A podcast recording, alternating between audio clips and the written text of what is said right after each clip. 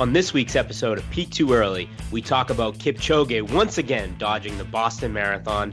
We have an interview with Coach Danny Mackey, and we talk about Mike's trip to USATF Club Cross Country Nationals. Let's get it started. This is Peak Too Early, presented by SAV Racing, featuring Mike Gendron, Trent Fontanella, and Steve Gendron.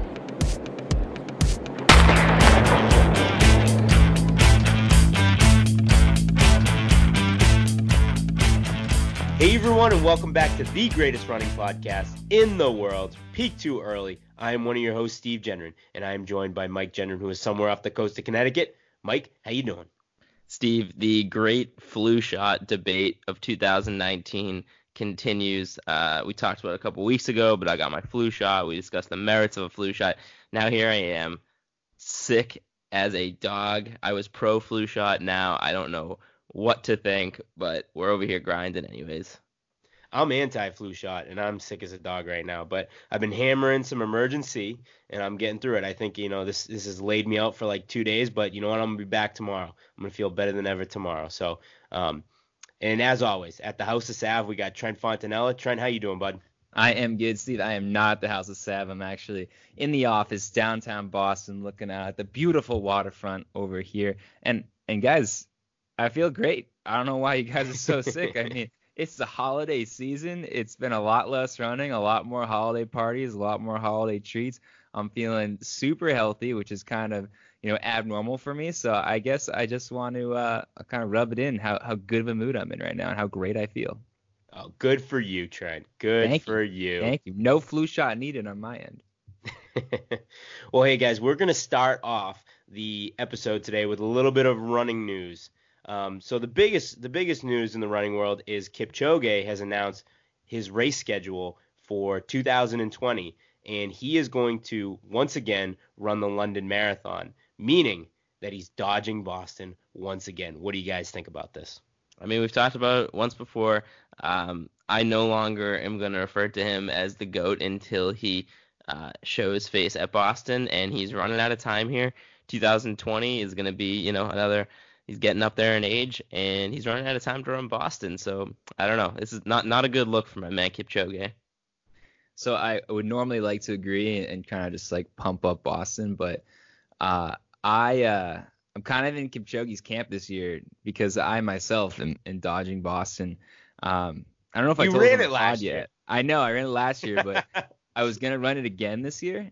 And I, forgive me if I've already shared this, but I totally forgot to sign up. Uh, and the, the Oh, sign up date oh, went, went. Yeah, I got like a few texts from people like, "Hey man, you sign up, get that in," and it's it's so annoying because there's like this one week window that you're allowed to sign up. Um, and so if you if you qualified for it, you know, a while back, like at the previous year's Boston, uh, it's it's nearly impossible to remember. So uh, me and Kipchoge are kind of uh, one, and we are united this year, and we are uh, skipping and, and dodging Boston. Maybe maybe another year we'll be back. Trent, people train their entire lives to like get a chance to qualify for Boston, and you're over here just forgetting about the sign up. It's you have like a three day period to sign up in the random like middle of September, right? And I had qualified back in April. How am I supposed to remember that? That is that is way too much of an ask. Oh man. Well, hey, I'm gonna play a little bit of devil, devil's advocate. I, I agree with you guys that Kipchoge, come to Boston. If you're the greatest, if you're the greatest marathoner in history, let's see it on the Boston course. But he's probably, you know, trying to take another stab at the the world record, and you can't do that in Boston because it's a point-to-point course. So that probably is a big factor in his ability to kind of, or a big factor in the the marathons that he will choose from in the next couple years. That Yeah, that whole whatever. point to point thing is so like BS. I know I know there's uh you know this much elevation gain or, or drop and, and that's why points to points aren't gonna work, but know, I don't care. It shouldn't be but let's make some exceptions here. Like we know Boston is not, you know, known for being like traditionally fast times and all this. So so why are we really excluding it from being, you know, a world record course? I it just seems so dumb. I, I mean, I've ranted about this many times on this very show. I think the marathon world record ru- rules stink. I know that there needs to be some uh, you know, level of fairness within it. But it, at at the very least, the six majors should be world record courses. I mean, no question about it. It's so ridiculous. Yeah, and I mean, I guess I guess you know it, it's important to have because what's stopping somebody from just like running a marathon down a mountain? So you need some standards on the point to point, the decrease in elevation. But I agree, Boston should should kind of should should fall in the, the you know the qualifying range. You know that should definitely be. You should you should create your standards around the world marathons. Pretty much Yeah, the- is what you're saying, Mike. you can do the you can do the no point to points except for waivers, and then just go out of the big marathons and give them all waivers as long as they're not like you said, you know, starting on top of Mount Washington and running straight down.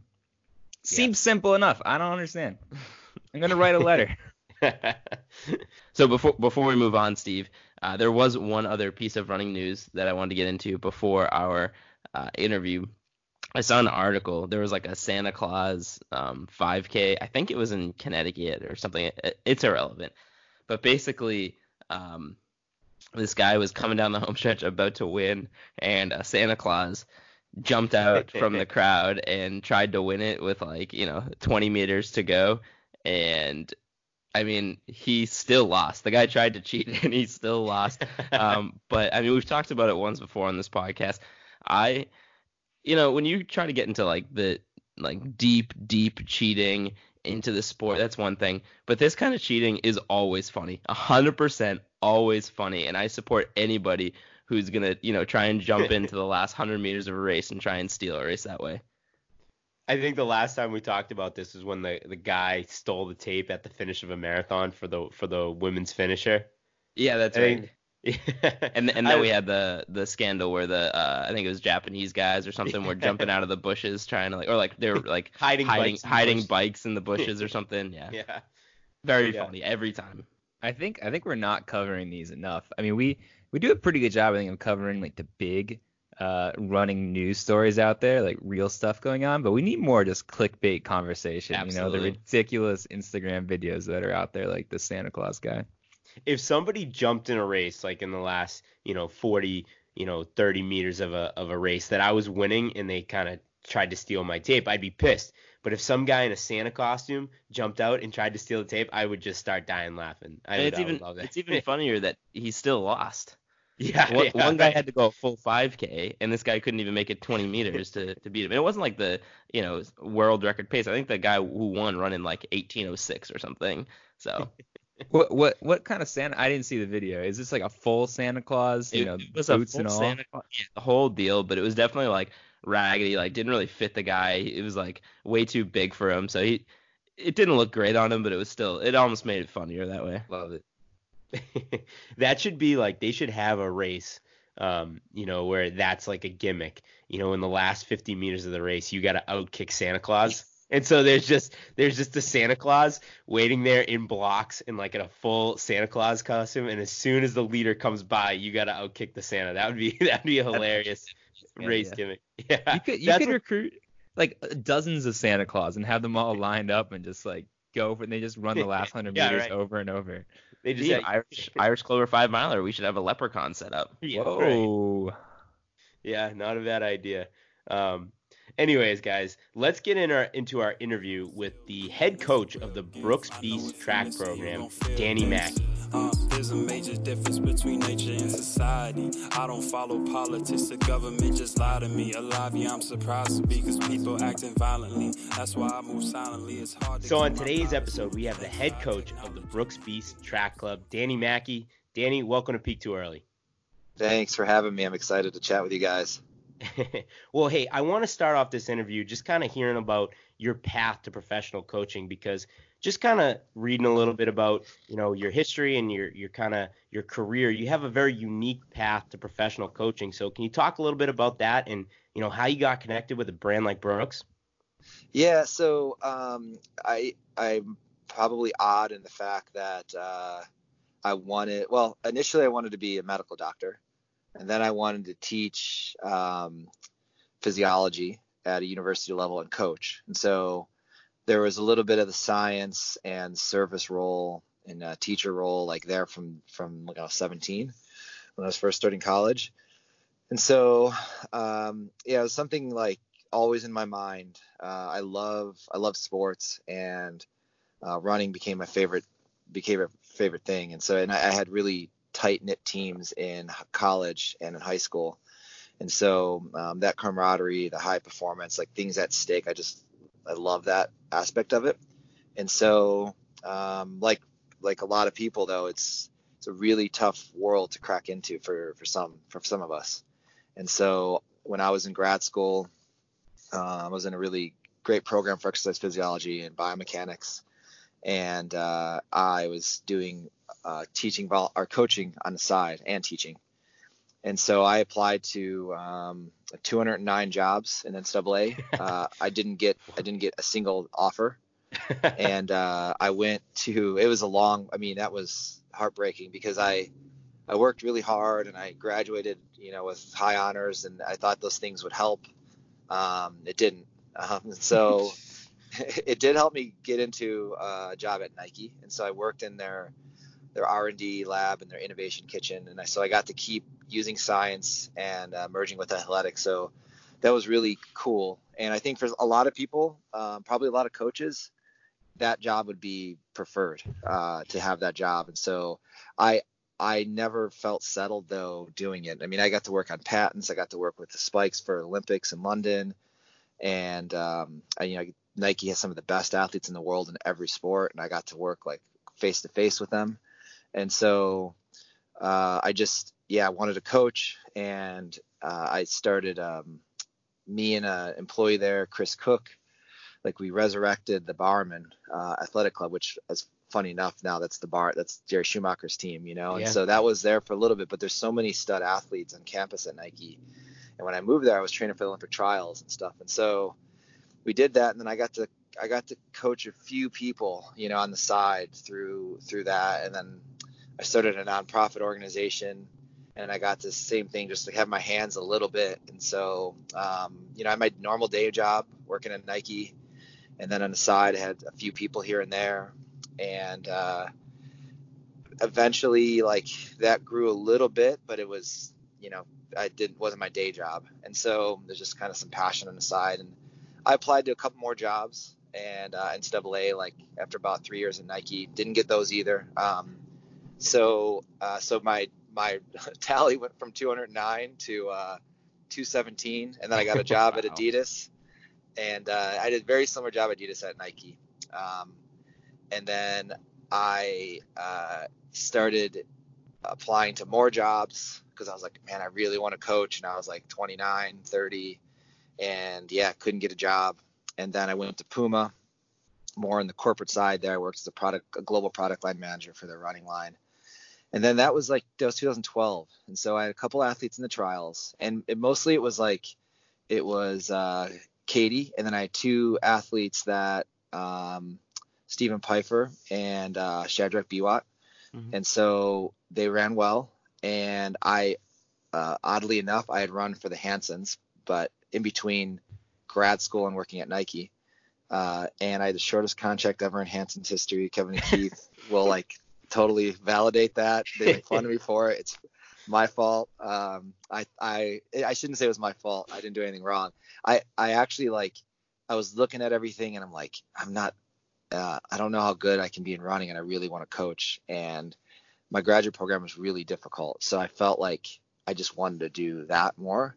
Mhm. And so I, I, that's might be, I don't know if I'll regret it. I just wish we could live, you know, a longer life because I would have liked to have run and then, you know, been able to also pursue coaching, but I didn't think I could do both.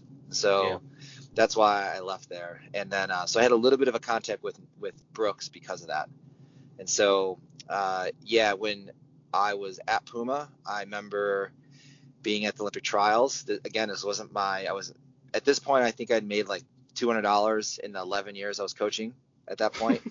and uh, I was at the trials, and Jesse Williams, who at the time was the head of sports marketing uh, for Brooks, now he's the founder of Sound Running. Uh, um, he was like, "Hey, uh, I'm gonna do this. I'm trying to start a pro team. Like you've had these jobs, and you know how the corporate side works. You've coached. You know, like nobody knows who you are, uh, though. But you know, I think I want to give you a shot." And so yeah, that was my first paid coaching job was like with the with the pro team. And so um and the team started January 1st of 2013 and so that's when I moved to Seattle. Wow. Wow. Yeah. So, so I want I want to I want to you know go back to some of the things you said in there. Um, but my first question is is it is it Coach Mackey, Coach Danny, uh, Mr. Mackey? How, how do you go by Coach? uh Danny. Yeah. Danny. All right. Well, you can call me with Dan- you Still some of the, Coach. Some of the, some of the people call me coach. Uh, Nick Symmonds started that, so uh, I laugh because he still calls me coach, and I'm like, Nick, you're you haven't raced in a couple years.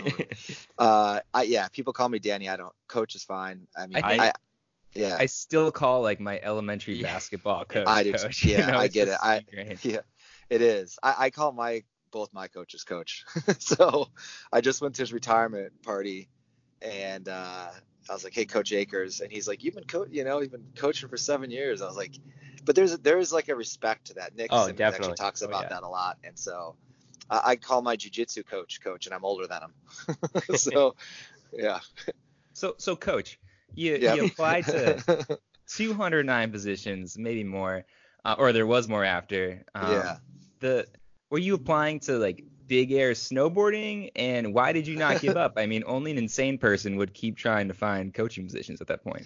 Uh, yeah, I, I mean, it, the reality is, if you're like a guy, if you're a dude, there's a million of us that want to coach, and so, you know, it's just really hard to crack in, and I didn't know anybody, so, um, yeah, it's just, I think, you know, it's it is funny because I see some of the coaches now that turn me down, and they laugh about it, you know, and because I was annoying. I mean, when I say I applied, it wasn't that I just applied online. Like I wrote 209 cover letters followed up with 200 uh, like i was really diligent Cover about letters it the worst.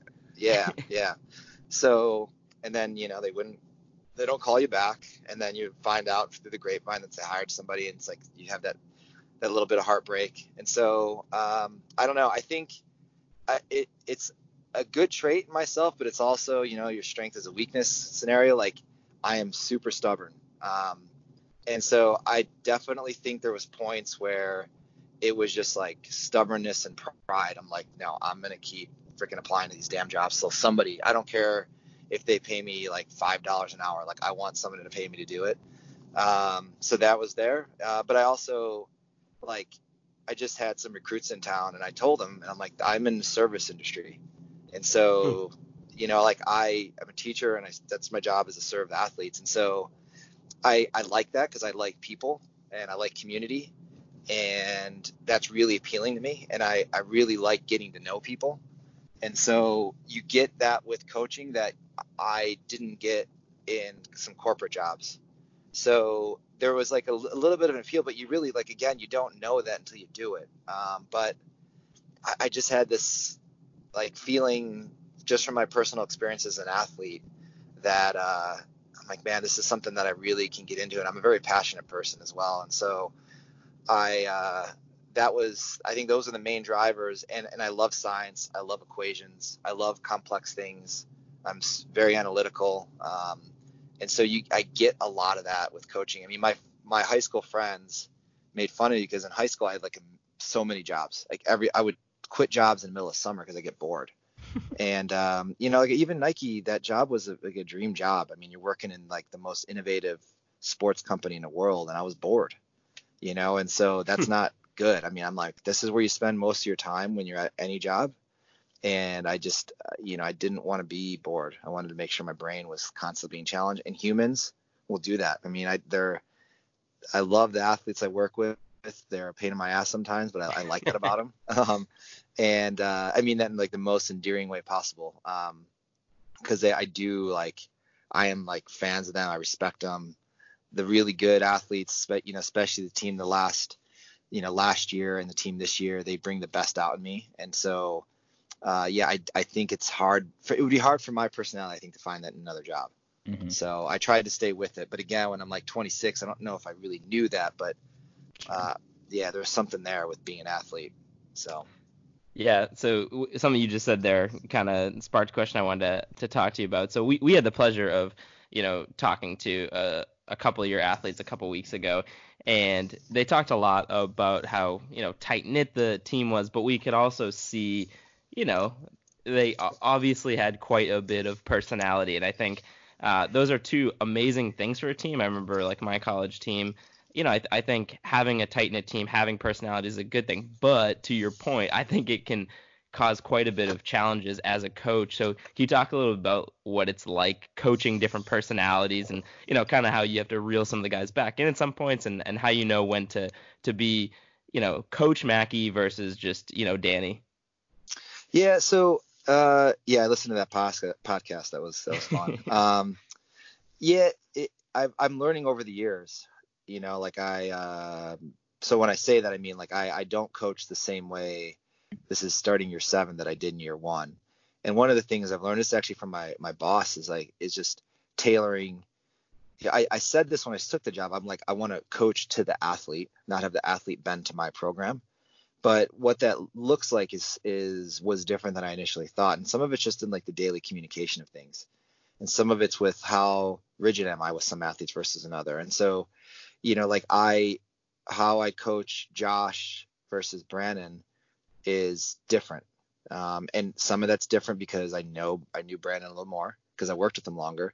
Some of it's different because of their age. Some of it's different because uh, their experience with with global meets was was was more unique and tailored. So if you like listen to like the the briefing conversations before the World Championships for both those guys, there's different conversations. Now some of it's similar because I I'm like me, you know, I can't wear multiple hats, and I think if like the athletes were to say what my good qualities are, they'd probably all have the same couple, you know, because I do, I mean, I'm similar to them. I talk to them as a group a lot.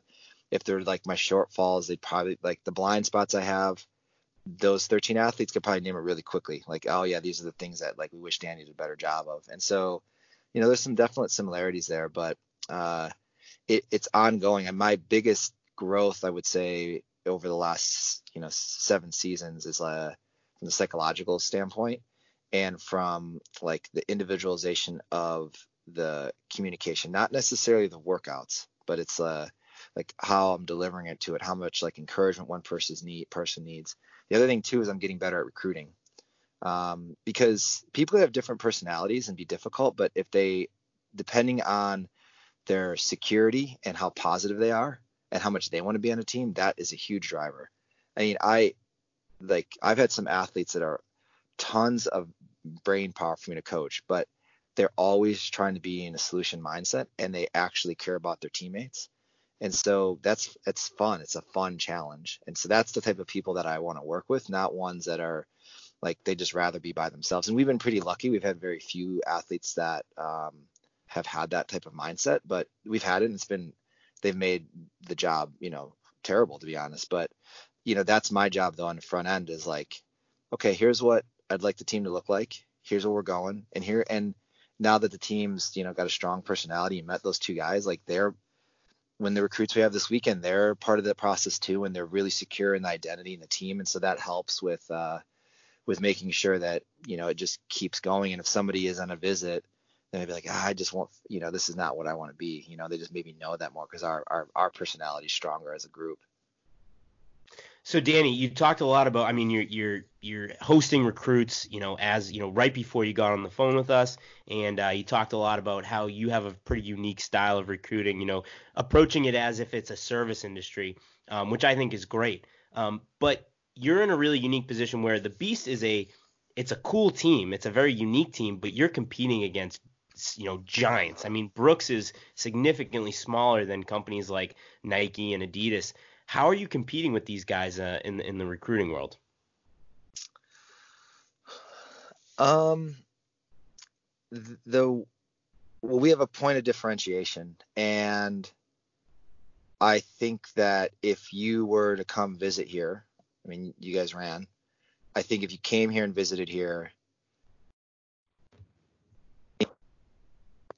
about how high level some of the things are that we do. And I don't I don't want to like um, show you how everything's made because there there there are definite advantages that we of that we have. And I mean I'm the only only coach out there that has you know the degrees in those areas, and so that's not like a pat on the back and all. It's just like, but I bring that kind of mindset to everything that we're doing, And so some athletes will see that and they'll be like, "Oh, I didn't expect that from from like because you're not this you're not a 40 billion dollar company. You know, we're big, but all Brooks does is running. That's another thing too is all Brooks does is running. And so and all Brooks does in the track and field side of things is the beasts. So when you have like this kind of like person who, you know, from the age of 17, I've been wanting to learn the science and learn how to coach people better. And, you know, I put the time in. I didn't just get a job because, uh, you know, I ran fast in college or anything like that. Like I had to, I had to work for free for you know 11 years. And so that like i'm really like hungry all the time. I'm like pretty humble about it because i know it could be taken away in any second. I just feel that way a lot. And then the brand aligns with that because they are really small. I mean if we sign let's say we sign the recruits that came in today that's it. That's all the entire global company of brooks sign on the track whereas Mhm. the other brands you mentioned will sign 75 80 people they won't know the CEO. They'll never meet the CEO. They won't know the head of marketing. Maybe just when they send an email saying thanks for signing with, you know, this company. Uh, the coach, you know, you might see him once or twice a week. Uh, that's just, I mean, the, we just had recruits and they sat down and met with the head. They had a two-hour dinner with the head of sports marketing, and that might be he might be with one other athlete this entire year. And when you have that kind of attention to the individuals, like some people really that really matters to them. And then you see how we do things from a medical side of things to a, a coaching and training side of things injury prevention. All those things are like really thought about. And so i think some people don't care about it and they will run well um, or you know maybe they have other things that they value but to me that values and so athletes that come on visits if they value that my job is to make sure that they can like see it. And then the team's just done well. I mean for how small we are and how well we started we've had a lot of success. And so that that's the biggest thing is like they can come here and say oh you had three people in the top 17 at worlds and you've had some good athlete like you, we signed someone like josh kerr you know this ringer and he got better here in one year. And so that helps because my whole thing is like hey people get better here. So if we sign you like the you know and you're at this certain level and you run better um, then then we look where you're going to be but it means something different when they start seeing it and so yeah, like our reputation's like probably the biggest thing. Um, I think that Yeah. will will help us. And and like I think that fun part is that's how I want to be. Like I I like almost every pro coach out there. Um, you know, I've had a f- friend that just got a job with the group. I'm a huge fan of her. Super, you know, I'm like I like seeing uh, like we don't have a zero sum. I don't have a zero sum game mentality with it. So I think that kind of inclusiveness is helpful too because um, you know, athletes will see that. They'll just kind of pick up that energy of the team. And, you know, I think there's enough room at the top for everybody. I love it when, you know, like Hoka, for example, like they're doing really well business wise. I, I like their team a lot. I was just talking to one of their coaches, um, you know, Tom, about helping with the meet in Boston on February 28th, like collaborating with them on it. Like that's how it should be in our sport. So, you know, that that's those things are like, you know, if it's a top, if, if, yeah, I'm in a service job, but I am like, like the leader in some ways of this team and so if that's how I want to portray it like that that can resonate with some athletes I think Yeah, and I and I certainly wasn't trying to throw any shade on Brooks. We actually think that No, yeah, you know, yeah. what what you're doing is is is really cool, and it's actually it's it's I think it's creating a model for you know what this sport should be, and um you know I think it's it's it's pretty awesome. yeah thanks I mean I it's super grandiose but like when I took the job uh and when I recruit athletes I tell them like I want we we should want to make the sport better and we can't you know we don't have the biggest guns to do all that but we might not need guns because our sport needs to be elevated more um, I was just listening to Joe Rogan's podcast, and one of the things he did with the uh, West Coast comedy scene was just bringing people in, saying, "Hey, we need to help each other here. Yeah. We're not, we're not, we're not uh, NFL, you know, but I, I think we could be that big because it's the most participated sport in the country. Both genders are represented, and you have every type of body type out there. You have everyone from throwers to 10k runners Yeah. Preach. and like you, you don't need like a huge like uh, financial backing so you have different social economic backgrounds that can get into sports so it's really inclusive globally it's super inclusive and so when you, all those things kind of and it's like it's as raw as a fight you know it's like that's competition there's no luck involved and you can't tell me if you go to a major track meet that it isn't amazing i mean it's awesome, no questions asked. So that stuff needs to be talked about and need to be helping each other and there needs to be this community and camaraderie. And if it starts at least in our backyard here in Seattle, it'll trickle out, you know, for sure. Like I said, I would never have been talking to Tom Nohilly 10 years ago about, hey man, let's get together. Your group's awesome. Let's put a meet out and let's try to make it run fast. And he's like, yeah, let's do it. Okay. Like that's, I love that kind of stuff. And if and if Joe Joe Rogan wants to bring us in and bring us up, we'd you know our podcast that that'd Let's be really awesome, Joe. So that would help a little bit. yeah. yeah. Coach, Find me in you are, studio. you are preaching to the choir. Like I feel like our whole mission on this pod is to like to spread the good word about the sport of running and to cover it a little bit uniquely to get a little more excitement for it. Um, doing a little, you know, research about you before, you had an interesting idea just about the sponsorships and how there's a limit to how um, many sponsors can get involved. Can you just kind of explain that, if you know what I'm talking about, to to the listeners and to myself about what you're talking about and how that can help the sport? Um, I think I know what you're talking about. Um, was it where I was talking about the pie, the size of the pie, maybe? Yeah, Getting more? yeah. no, okay, so limiting it to a few, you know, a few players. yeah, so it's limited right now. So the uh, the Olympic, you know, the IOC and the US, I, the USOC, you know, reports up to the IOC, and this is the Olympic, you know, committee, and so they're right now it's limited to sponsors that can sell like apparel, and so uh, that takes out like if I'm just speaking of Seattle, that takes out Starbucks, that takes out Microsoft, that takes out Boeing, takes out Amazon, and the the issue with that is then it's just apparel companies. And so if you look at it from like um, if you just kind of reverse engineer that, let's say we go to Microsoft, we could could say, hey, do you want jersey space? We're a local team. We got all these high level athletes, you know, and you get a little uh, logo space on it and it costs um, X amount of dollars. And Microsoft's like, yeah, let's do that. So they start putting money in and the athletes get paid more. And then what'll happen is they're going to put their marketing dollars into spon you know like promoting this team that they're sponsoring so you have this audience of all these people that that buy microsoft products that now are being uh, aware of this track group that is sponsored by them and the same thing for starbucks you imagine walking into a starbucks and seeing the beast roster uh, like on one of their ads in there? I mean how many starbucks are there in the world right? Mm-hmm. and so but they don't want to but then you say oh yeah but you can't your logo can't be on our jersey ever. And they're like why? Oh our organizing committee says no. Well why? They would make more money because the sport would be more pow- powerful. So the reason what's happened is like there's a brands that like a few brands that want to make the pie very small and control 100% of it versus let the pie get bigger and maybe lose some of that 100% control and maybe it's 80% but i actually think it would be like if i was the ceo of this company or these companies i would fire that sports marketing head because i'd say like this is bad.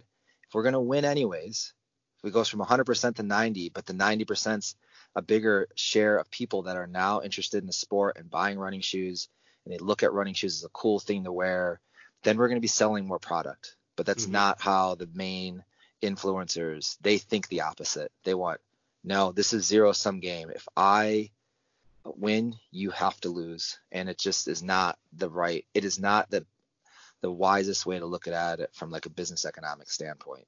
You have to work a little more to do it this way but i think that overall um i mean capitalism would like support that. And so we're in like a state of monopoly right now you know an antitrust situation. And so yeah and it hurts you guys um it hurts the athletes because they're they're super popular. I mean you talk to josh and brandon you know you bring up because they're the guy like they're great to talk to.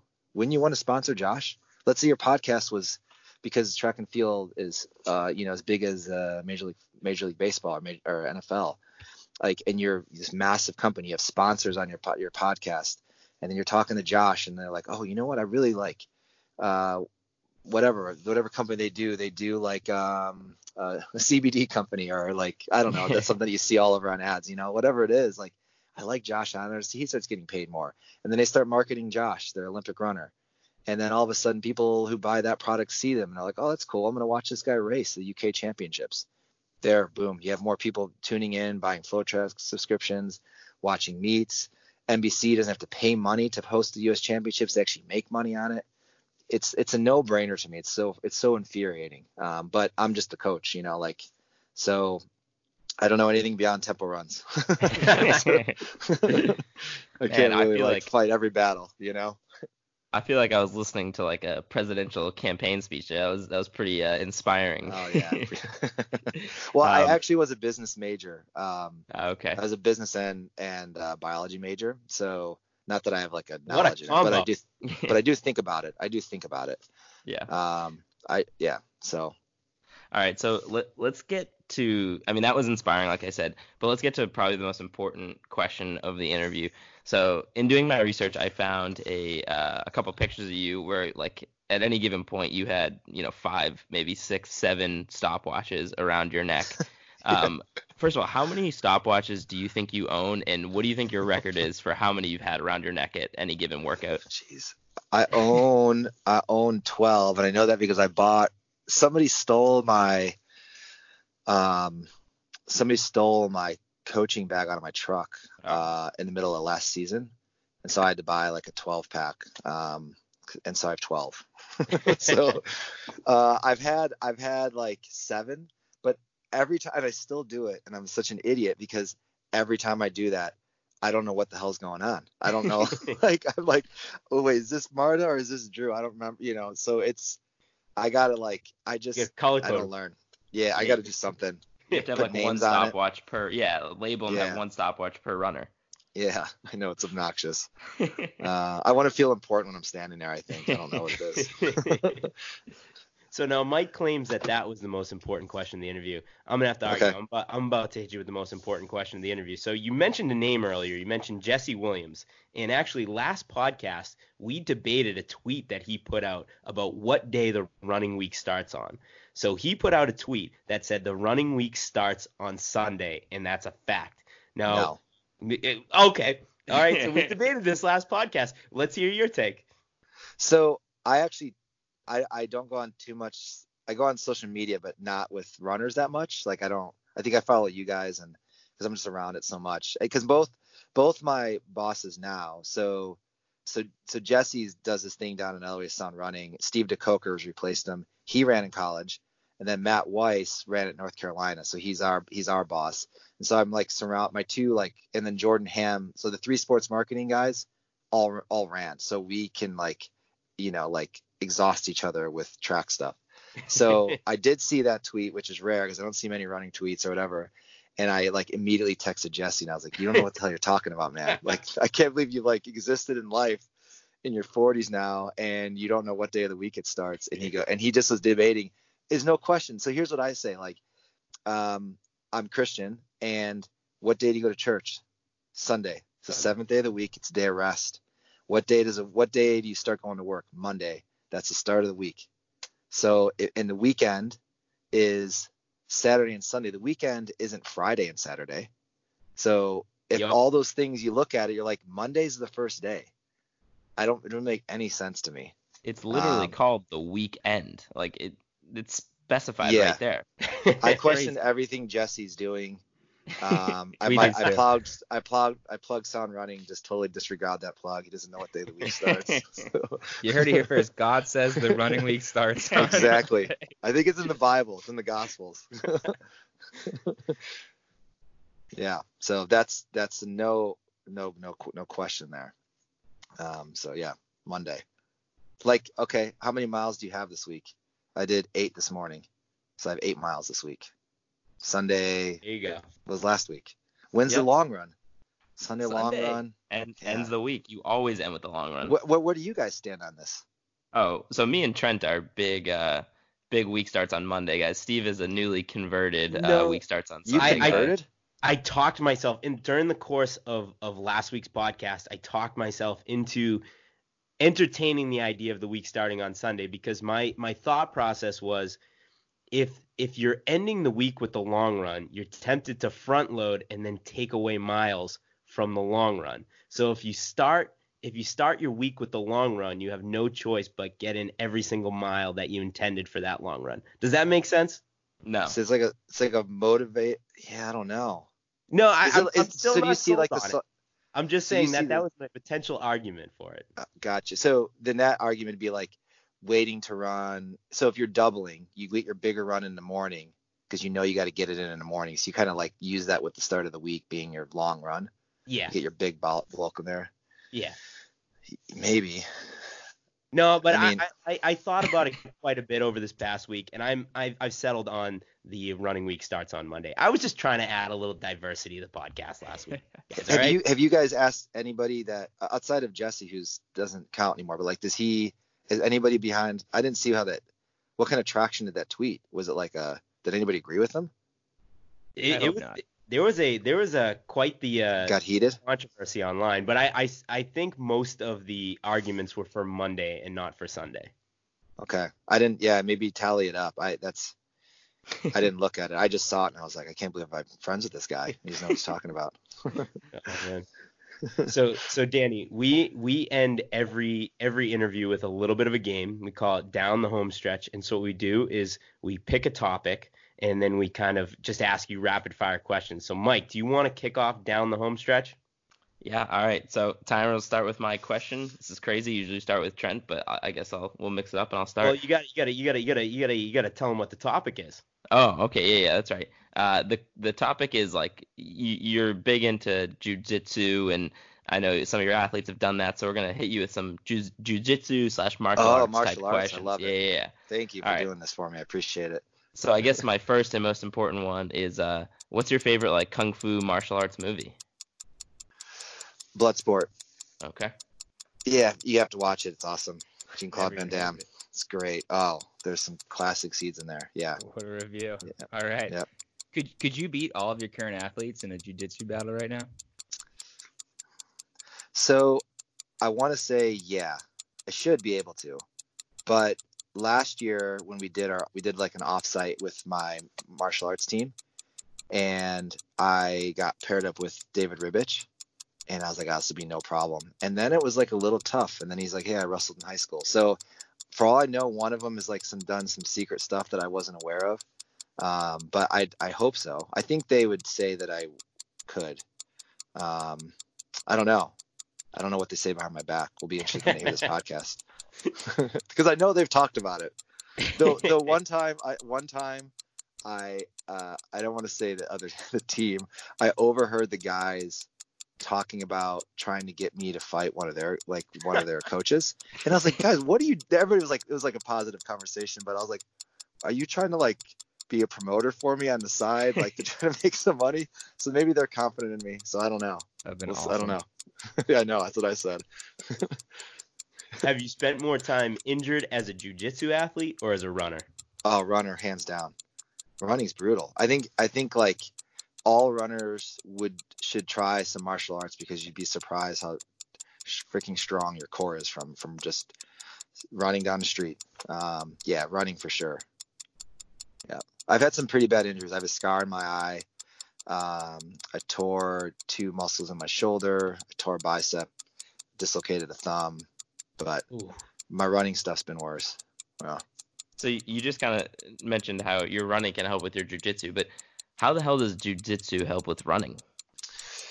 I don't think it does, but uh, that's why this year we did not do an off offsite of jujitsu because I was like, Tokyo's too close. Doha was later, even though it's just all fun. Like, I just do it because I really like um, and respect my coach over at Matt Chess, and so he was a philosophy teacher before, and so I, I just wanted them to like just be around different athletes. You know, they weren't actually like learning how to kill people. so uh, I, I think men- mentally it helps. I mean, it's really engaging. You can't zone out when you're doing martial arts or jujitsu. It's uh, it's and strength conditioning wise, it's great. Like I I like lifting weights and stuff like that, but like doing martial art like jujitsu especially like it's really good whole body strength stuff. So I think like if I were to really get back seriously into running, and I'd probably be more durable. I should have done it then. Yeah, Last question. It's not too late. I didn't I didn't start till I was like 34. So All Last right. question. We need a neutral, unbiased opinion. Who would Yeah. win in a fight, Josh Kerr or Brandon Kidder? oh, I knew you were gonna ask Great me this. question. they're good both see i can't i'm not going to do what you guys expect me to do and say oh i don't know it'd be a tie I, I'm gonna vote and I'm gonna cause drama at practice tomorrow, and one of the guys isn't gonna talk to me. So, but I have a reason for it. I'm gonna go with Kidder. Okay. Oh, all right. Josh is gonna be so mad. Uh, partially, it's more fun if Josh is mad at me than Brandon. Um, but the reason why is, oh man, that might be tough though because Josh. Do you know Josh was like a really big dude and his brother's a pro rugby player? I Yeah, don't know if we you- do. We do. and his dad josh's dad can like he's a he's a like he used to play rugby at a semi-pro level so he might have some genetics hidden in there kidder played football and he's from ohio and ohio is just known for having grapplers yeah. so i'm not saying i'm not saying brandon would be my choice for like a boxing match but yes jiu-jitsu so i'm going to go Yeah. with the midwestern boy you know farm fed uh i think he can gra- out grapple josh oh, that's awesome. Just made the interview. yeah, and he and Kidder watch Kidder watching Kidder do a power clean is is beautiful. So I think once he got his hands on Josh, it'd be it'd be tough. Maybe Josh is better at distance con- control if they could you know punch and kick. He's got a little bit A of little more on reach. Yeah. Yeah, yeah. So it'd be an interesting like MMA fight. That one I don't know. Uh, Danny, thank you so much for coming on. This was a ton of fun. Yeah, thank you for having me. I really had a good time talking to you guys in the day here. Thanks, from Coach. archaeology. I study constellations, yeah, I fuck with my astrology. I'm a cancer baby, so you probably won't acknowledge me. It's hard for me to speak my mind, so I do it through these rap lines. Last time I was in a party was my last. And that interview with Coach Danny Mackey was brought to you by the Irish Clover Road Race in Drake, Massachusetts on March 8th. Guys, come out. It's going to be a good time. We're going to have some beers, we're going to have some food, and the winner is going to get $250 presented by the Peak Too Early Podcast. So come on out, have a good time, support the podcast on March 8th in Drake, Massachusetts at Owen and Ollie's restaurant. We'll see you there.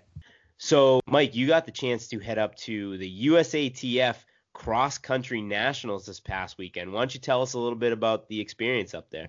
Yeah, so I uh, I took a little vacation to New York City with my wife, and I decided what better way to finish off the vacation than dragging her an additional hour and 45 minutes outside of the city, further away from our house. Love that. Yeah, to Bethlehem, Pennsylvania, of all places, uh, in the pouring rain to go watch the cross country uh, club championships. And it was an awesome event. So it's not like a super widely attended um, event for like spectator wise, I mean, but it is the exact demographic of people that we are trying to target right here because you have, you know, all these guys who, and gals who just love running and especially love cross country. They love, you know, the the muddy cross country course, getting out there and traveling, you know, across the country because it changes every year to, to run these races. It was a very cool crop of people. Saw a few people out there that I know.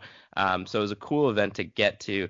And I will say my first and probably biggest takeaway is if you want to get some motivation to uh, you know get your butt in gear and start running, go watch one of these Masters divisions races because these guys and gals are badasses. You have 40 plus division, 60 plus division. The 40 plus guy broke 33 in a 10k on a muddy, slow cross country course. I mean, these guys are flying and they look in ridiculous shape. So that was pretty cool. You get some uh, you know, bigger teams out there in the past. I know that like Bowerman Track Club has been out there and some Galen Rupp ran it last year. You didn't have any gigantic names this year, but you had some of the Tin Man Elite guys out there. I think they won as a team championship. And uh, on the women's side, uh, I know I said I didn't want to talk about it a whole lot, but Yeah. the girl there, uh, Katelyn Tuohy, who uh, has been taking the high school uh, cross country by storm. She ran a USATF race, so I'll, we'll talk about her. Just throw it in there quickly. She finished second, so she's probably the real deal, and she's probably going to be a name that we're going to be, you know, hearing going forward here. Um, so all in all, very cool event. I was out there. Um, the, the last piece I want to uh, leave it with is me and my I again made my wife take a bag of like 200 magnets, and we took peak too early magnets and we're sticking them to cars in the parking lot, and it was awkward because you have people like cooling down, warming up for their race, and the parking lot is like always full of people. And like because it was raining, people were like pretty much living out of their cars and like getting warmed up out of their cars. So I'm over there like putting magnets on cars, like looking super sketchy because I feel weird about it. And I don't think you're like really supposed to do that. We originally got the magnets for Ragnar's, which is kind of accepted. But just in like a random parking lot, I don't know if you're really supposed to be doing that. So there was a couple times in like, Marketing, would- baby. yeah, that's right. I would put a magnet on a car and come back that way and like see someone peel it off and like look. And now I like have a big stack man like trying to hide it so they don't know it's me. It was it was an interesting experience, but uh, I think we got a, a couple more listeners. So if you're if you're listening now because you you got a magnet and you wanted to check it out, uh, I'm sorry if I was being weird and creepy, but you know you gotta do what you gotta do. Yeah, thanks for tuning in. Um, yeah, just kind of watching it, you know, I was I was a little disappointed I couldn't make it up there to kind of watch because I was I, I had made plans to go up there, but they kind of fell through. But you know, just watching the coverage, just kind of on on their Instagram, on our Instagram, seeing like all my friends there that were that were running, having a good time. I kind of want to go next year. So if you guys are up to it, I will make a pact with you three guys right now that I we start training, and our goal is that the three of us will race at USATF Club Cross next year. What do you think? I'm in. I, So- that's what I was thinking as soon as I was there. I was like, I'm I'm in on this. What what is the deal with like qualifying and showing up and registering? Is can anybody just show? I think You need to be part of a team. You have to be a USATF like member or affiliated team, I guess. Are we an affiliated team yet? We Uh, not yet, take but care we of will that. be. We, We, will can, be. yeah. Or maybe maybe Tin Man wants to take us. Yeah, What do you or say? Bowerman, up, baby. or Bowerman Track Club or Brooks Beast, whoever. Yeah. Oh yeah, Brooks Beast. Yeah, Yeah, that's Danny, get on that. Let's go. Danny, what's up?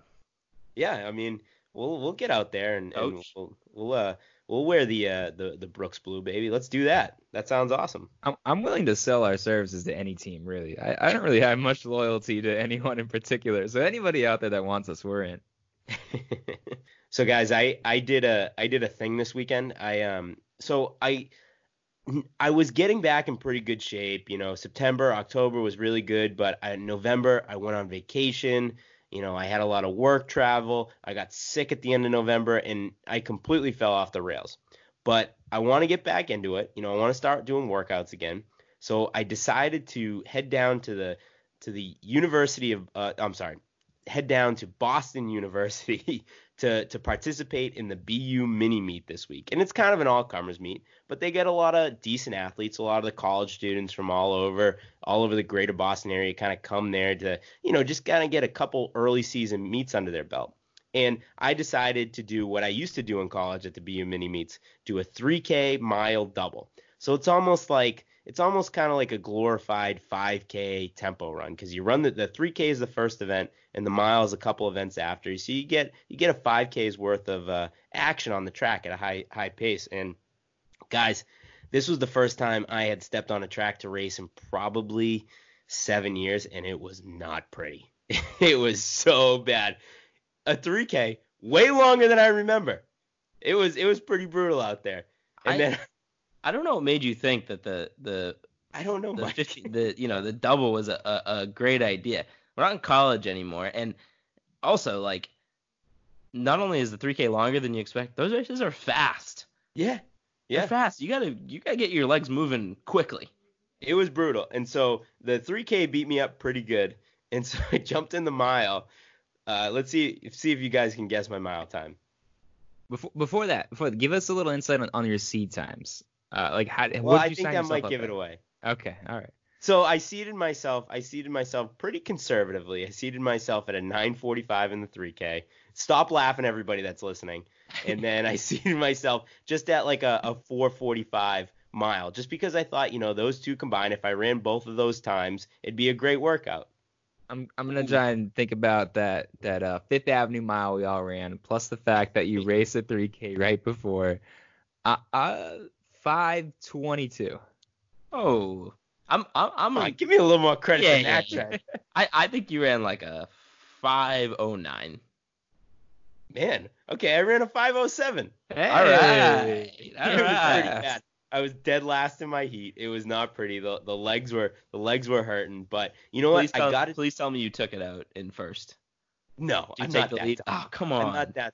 But somewhere around somewhere around the lap two and a half, I made a little bit of a move and I kind of got on the hip of the leaders, and uh, that lasted probably maybe a second and a half, and I immediately dropped to the back of the pack.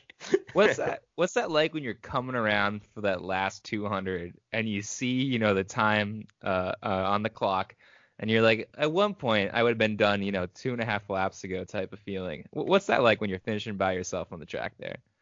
it, it's a pretty it's a pretty like tough feeling because you're like absorbing the fact that you're not as fast as you used to be and you've probably aged a few years and that you'll never be back to that point that you were once at you know uh, uh, many years ago so it's it's actually a little depressing I think that's the biggest fear for me with getting on track because if you run a road race, there's there's the weather, there's the course, there's the hills. You know, who knows if it's a 5K or not? You never really have to like come and face where you're you're currently at for you know fitness wise. But when you hop on, you know, the fastest track indoor track in America like that, it's Yep. it's really just you're you're staring, you know, you're staring yourself in the face there. There's no getting away from it. Yeah, and Trent, to that point, on on the roads, I feel like there's always a certain level of like plausible deniability that you can be like, hmm. oh yeah, I mean, I just showed up there and you know was messing around with some friends, like we were screwing around. We, you know, you can always make some kind of excuse. Nobody can really check you. If you show up to a track meet, especially if you're like doubling, it means you're there's some level of seriousness there. I don't think you can really cop out uh, to the you know the I was just screwing around take there. Yeah, no, there's there's no room to hide on the track. It's you're you're exposing yourself out there, and you're just Yeah. letting everybody know where you're at and what you've been You're brave doing. soul. You're brave, But you know soul. what?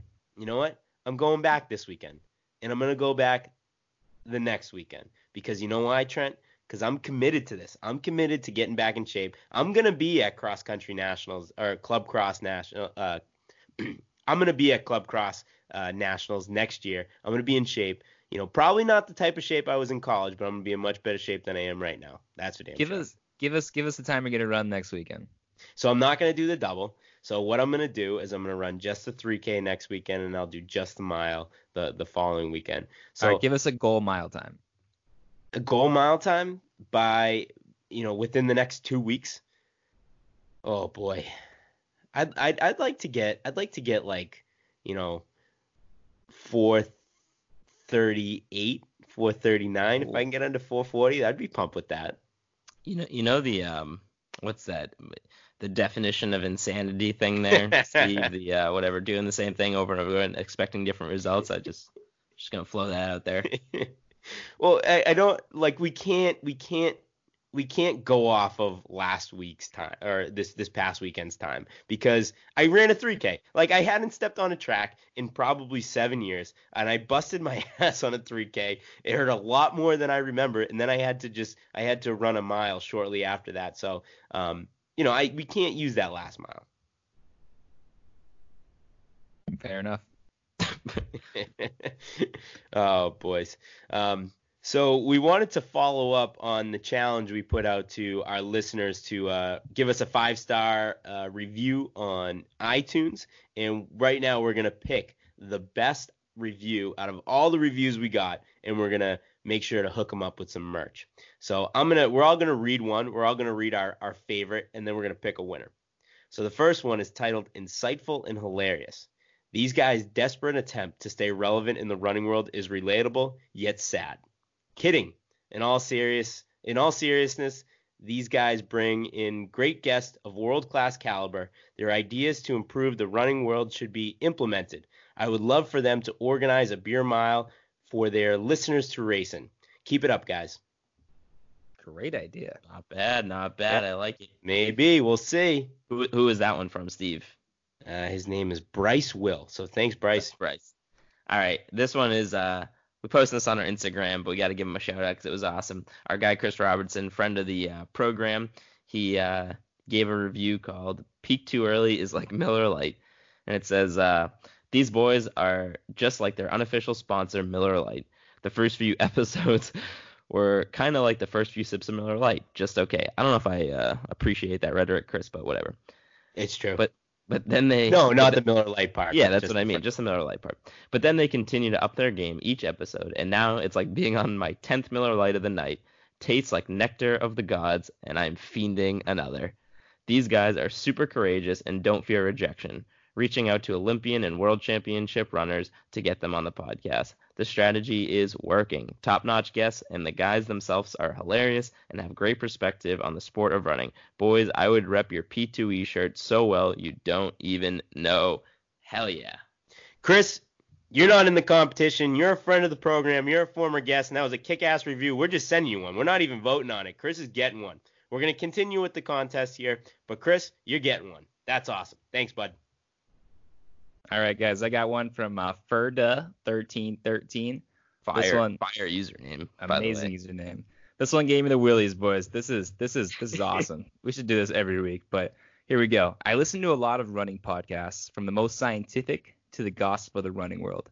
These podcasts are like summer training before cross country. Gets the job done, but it gets a little bland.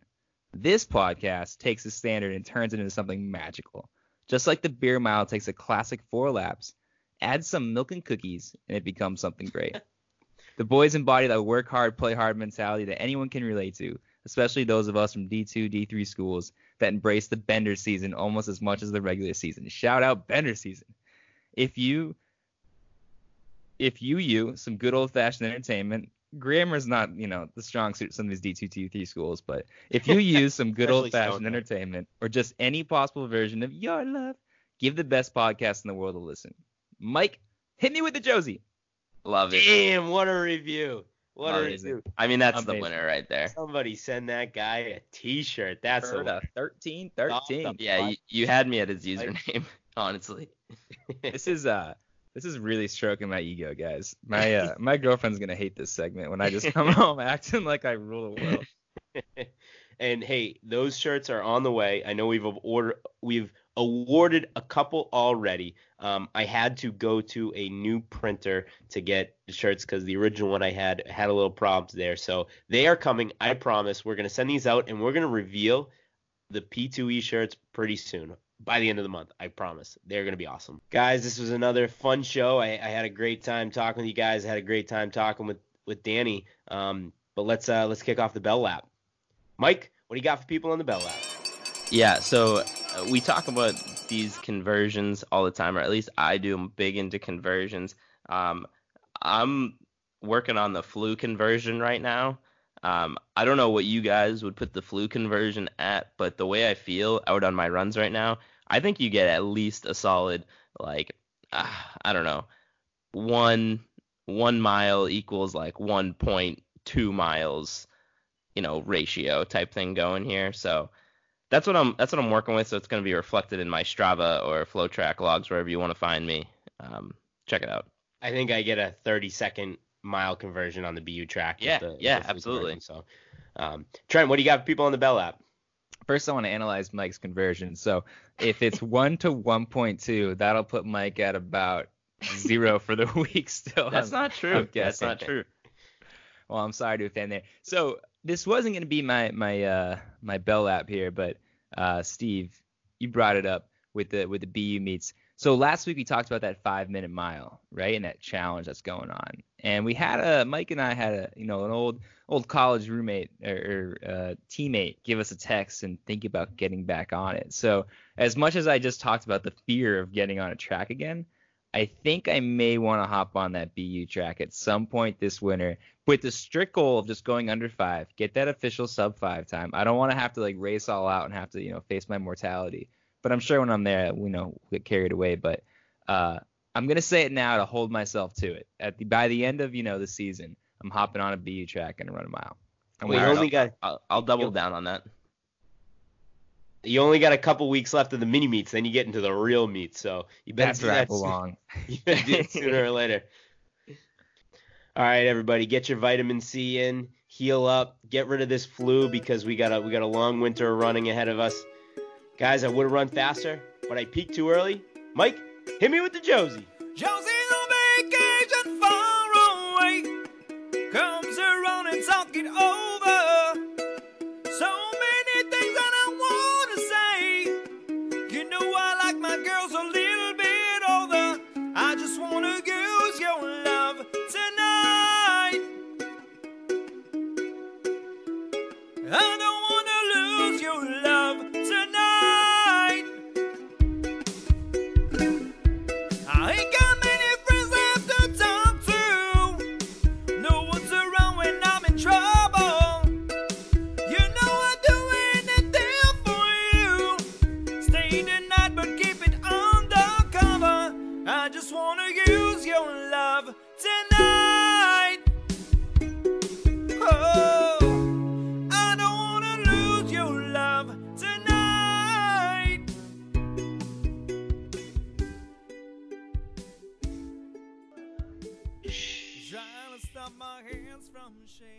Babe,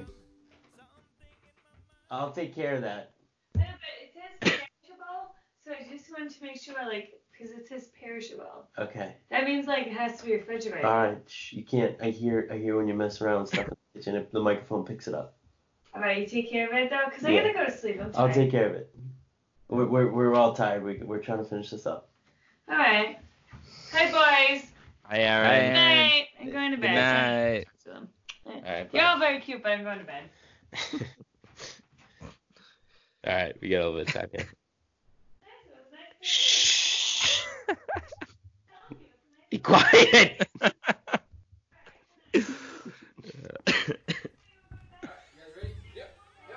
Aaron.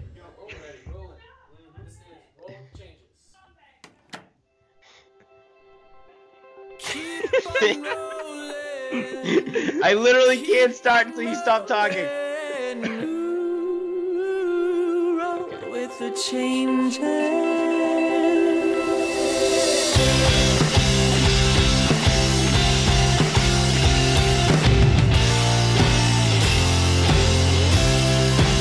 As soon as you are able, woman, I am willing